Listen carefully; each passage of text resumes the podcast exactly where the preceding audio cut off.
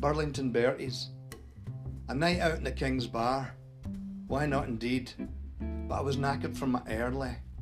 Michelle called, giving me no choice, and there was something in the tone of her voice. More than a drink, I think. In need of a pickup, I speeded across the links. I think I felt better. The promise of beer, maybe more, a powerful motivator. A bunch of drunken nurses sat shouting in one corner of the King's. A collective cheer when I arrived, as it was my turn to buy the drinks.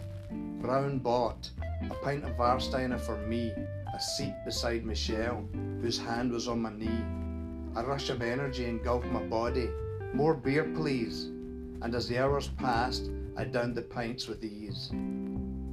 On Bruntsfield Place, we waved off our work pals. Then it was only her and me. And I invited her for a late night drink in Burlington Bertie's. A haven for those who needed to hide. Our corner was dimly lit. Hidden hands and bare skin, it's where the affair begins. Standing under the lights of the King's Theatre, a picture of beauty before me, our lips all but touched. Then she disappeared with a smile in the back of a city taxi.